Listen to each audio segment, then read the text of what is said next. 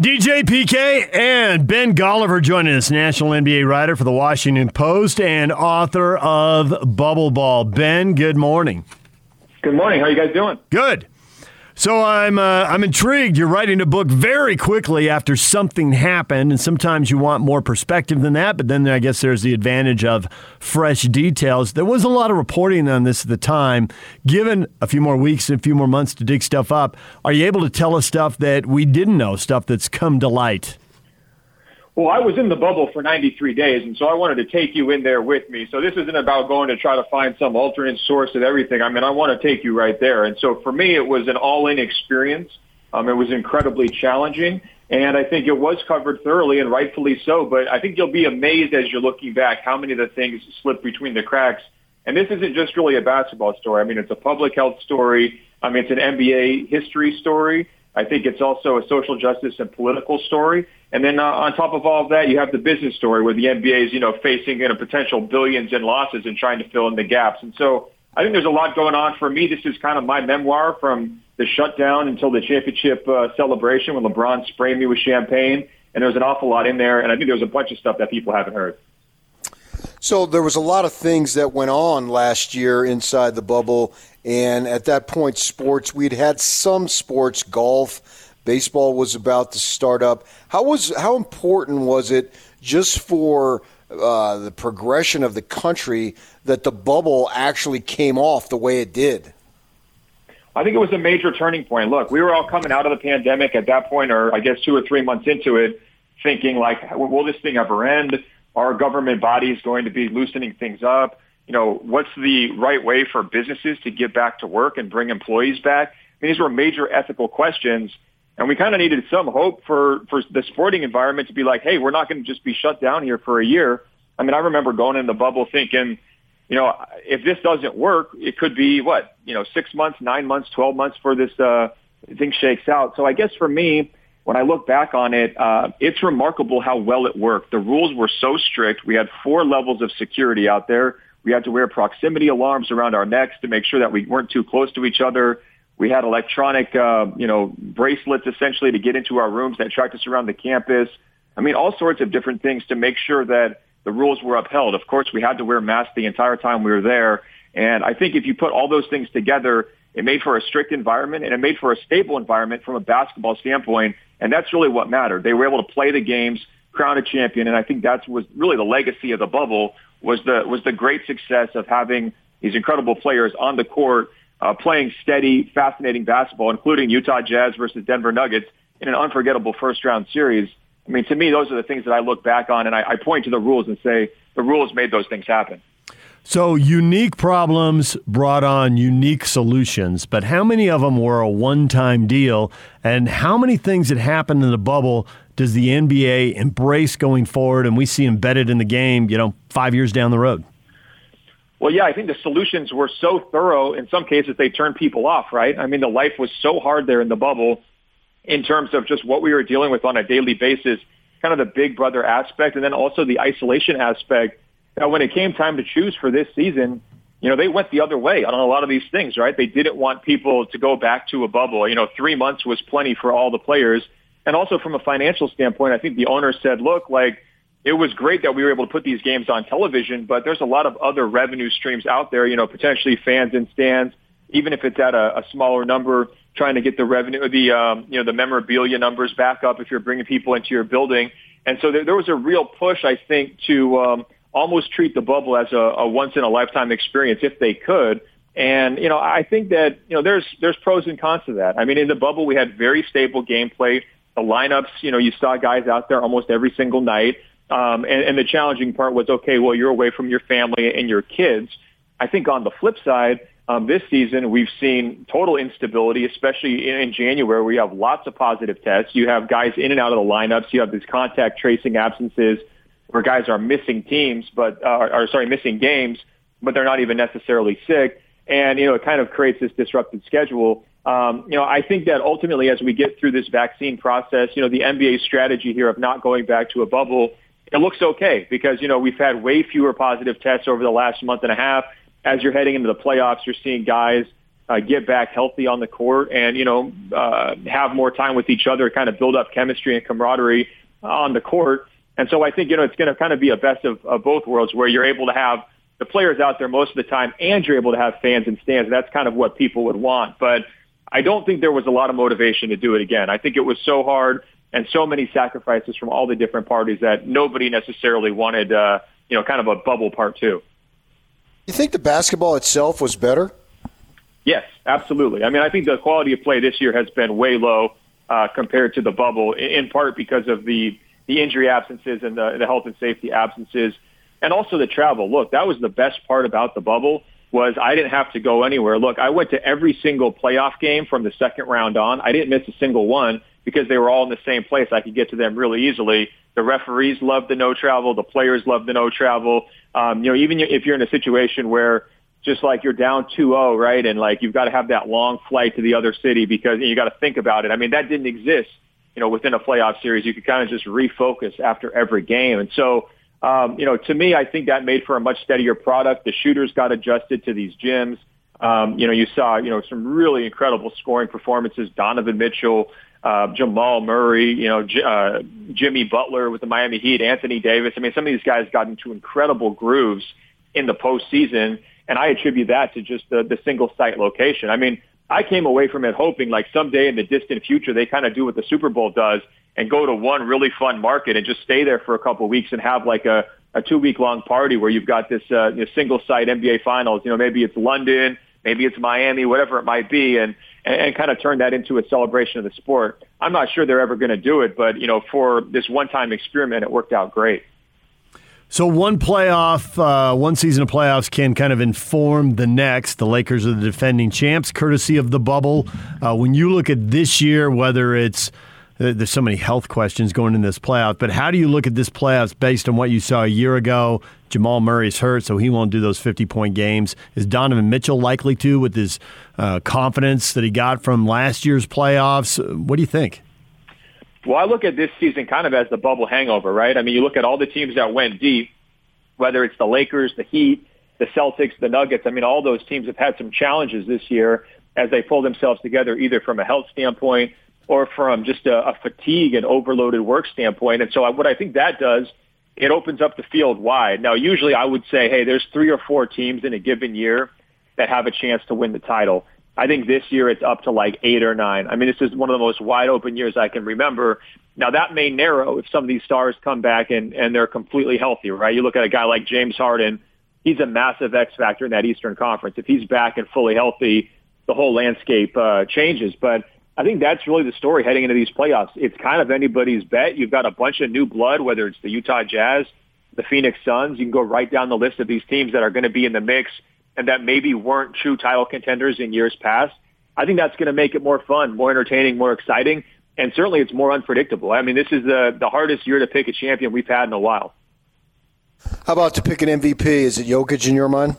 Yeah, that one's done. I mean, that's that's open and shut as easy as it gets. I mean, he's earned it from the consistency factor, and it's just been complete brilliance he's been so good. I think we actually have to open it up and ask, you know, is he in the conversation as just like best basketball player, period, right? And that title is going to be open here because of LeBron's injury and, and just him missing time this year.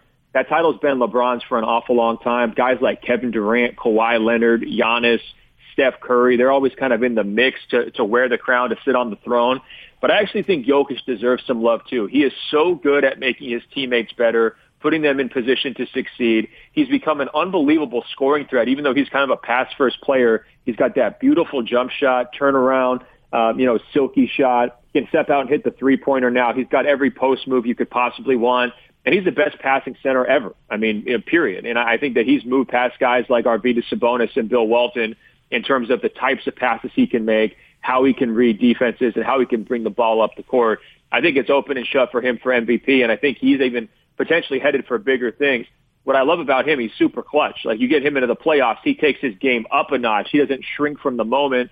We saw that last year against the Clippers in the second round, and you know I'm expecting that to see that again this year. You know, if they face the Lakers, say in the first round, and the the Lakers are all banged up, I, I would not count out Jokic just because Murray's injured. You know, don't don't say, oh, that team is done. I mean, they've still got a lot of talent left, and it starts with the big guy. So, last thing before we let you go, the question in every market is can our team do it? Can they win it all in what you just labeled this wide open season? Can the Jazz do it? And if not, who takes them down? Of course they can do it. Yes. I mean, you look at uh, their resume this year. I mean, they've been not only best record, but most dominant. You know, you look at the point differential stuff, which is often an indicator of which teams are going to go deep in the playoffs in terms of how much are you winning each game by and they have been, you know, smoking everybody in, the, in that statistic. And you know, they've had a number of big time double digit victories, blowout wins. And again, that just speaks to the the ceiling on their offense. It's been unbelievable to watch them move the ball, hit the three point shot, play unselfishly, and play disciplined. It reminds me a little bit of the 2014 Spurs, and you know, I, I think that's uh, you know probably their model. Their hope is that they're going to be a team that kind of uh, is one of those you know five fingers makes a fist type teams where they're they're uh, you know they're better than the sum of their parts. Um, but a lot of teams are going to be able to, you know, go heads up against them. Look, the Lakers and Clippers have positional matchups with the, the forward positions. I know the Jazz have had dogfights with the Suns. Seems like every time they play this year. So I don't think it's going to be anyone coasting through this Western Conference. It's going to be an absolute bloodbath. But the Jazz have to be in the mix. And if the Lakers aren't healthy, you could even potentially talk me into saying, you know, the Jazz are the favorites to come out of the West. And right now the clock is ticking big time on LeBron and Anthony Davis in terms of getting them healthy and up to speed. And so, you know, if, if the Jazz aren't the favorites to me in the West, they're right there. Ben, we appreciate the time. Good luck with the book. Author of Bubbleball, national NBA writer for the Washington Post, Ben Golliver, joining us. Thanks, Ben. All right, thank you. All right, DJ and PK. There is a uh, a lot of basketball from Ben Golliver there. Very quickly, PK. We were talking earlier this morning it's usually in our mind two or three teams with a shot at the NBA title. He was a little a little uh, looser with that, saying three or four. And I had two numbers in mind: conservative and uh, a little more wide open. And you hit the conservative number at five. The other number I had in mind was eight, and he pushed it out to nine. That just seems like way too many.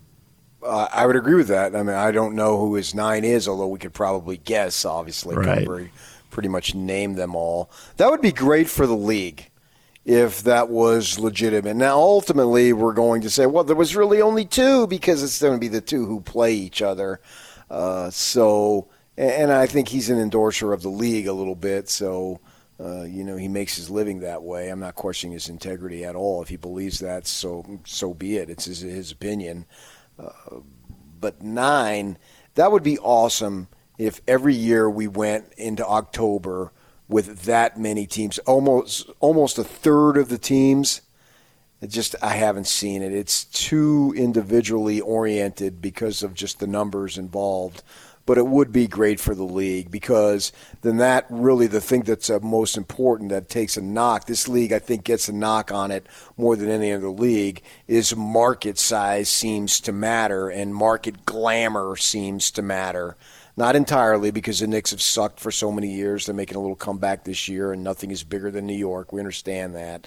But if you really could have it to where you know the the equivalent of Green Bay in the NBA can be a legitimate contender if you do things the right way, that would I would love that for the league. It would be cool. It doesn't seem likely. The best right. players are so important and they are so good that, and especially now that they're working together in groups of two or three, eh, it just doesn't seem like you know the the twentieth player there's such a gap between the, the top two or three players and players 18, 20, and 22. There just can't be that many things. I, I think he had two, well, two things, obviously, because that's my favorite number. Uh, what he said about the hangover from the four teams that got to the conference finals the short off season, I hadn't really considered that. You know, is that what brought down the heat and that? I think where it overlaps is we're seeing more stars injured this year. I don't think the number of injuries is that big a deal, but who it's happening to, that to me is a surprising thing. It is all stars. Uh, it's high level players. Yeah, okay, but is it Donovan Mitchell turned his ankle because he played in the bubble? No, I don't buy. I don't attach it to the bubble. I'm saying it's wide open this year because stars are hurt. The three teams that we would normally go to that have the championship, a typical championship profile, Durant's been hurt, Harden's okay, hurt, but Kawhi is in and out of the lineup. LeBron Kawhi, and AD Kawhi's are been, hurt. Kawhi's been in and out of the lineup forever. It seems. It does. I mean, he took a whole season off. In San. Antonio, yep. Yeah, and uh, you know he he would he play in fifty some games in the full season with Toronto. So I mean, that's who he is, and. LeBron is 36 years old, so it's going to take a little longer to come back. And Anthony Davis is, has injury issues. So, really, is it that unusual? And ham, hamstring for Conley, well, this has been something that's been going on. I think it's opening up the playoffs. I think the injuries are the biggest reason that potentially opening up. Right. It appears to be open now. And uh, you're right, we'll be down to two teams, but if there's a lot of six and seven game series along the way, it'll feel like there really were all these teams with a shot. If teams get knocked out in four or even that gentleman sweep five game deal, then it's not going to feel like they were legit contenders. And one well, of them, the Lakers, with these injuries, I mean, they could be in the play in series and be knocked out. I would disagree in that if it's the five seed, the four seed, the six seed, even if it's a five game series, if we get from the West the four or five or six seed making the final, then it was open, regardless of how long this individual series is, uh, have, whatever how long they were lasted. And I, I just don't see there's any way in the East that that could happen. I mean, I could be wrong. Maybe Miami could catch lightning in a bottle again. I, I don't even know what place they're in. I'd have to double check it. I think uh, six or seven. Yeah, right. They're way and, down. Right, exactly. Which so makes their playoff path brutal. It does, yeah. So it's that's why I don't really see it in the East. I see it more in the West because I believe more in the quality of the teams, which is obviously a no-brainer anyway. Miami's seventh on a tiebreaker with Boston. Both teams are 35 and 31, tied for sixth and seventh right now. So that's a that's a rough draw right there. You might have to beat the Bucks, Nets, and Sixers in three yeah, consecutive yeah, yeah. series. So I would look to see what seeds, because if we have lower seeds getting to the finals, then it was more open than we thought. DJ PK, it's 97.5 at 1280 The Zone. All right, you've been working on it. PK, set the table again. We got jazz tickets to give away in the next segment, and we're going to do it. It's for tonight's game with the Jazz and the Nuggets. Well, in order to win a title, players and coaches and everybody in an organization has to make some level of sacrifice, whether it's your own personal time, if you're a player, uh, for the good of the team, whatever it might be. So we as the fans and we need to start making some sacrifices because we're just a couple of weeks away from the playoffs. So, what are your sacrifices going to be to help the Jazz win the title? Because it's legit, it's real this season.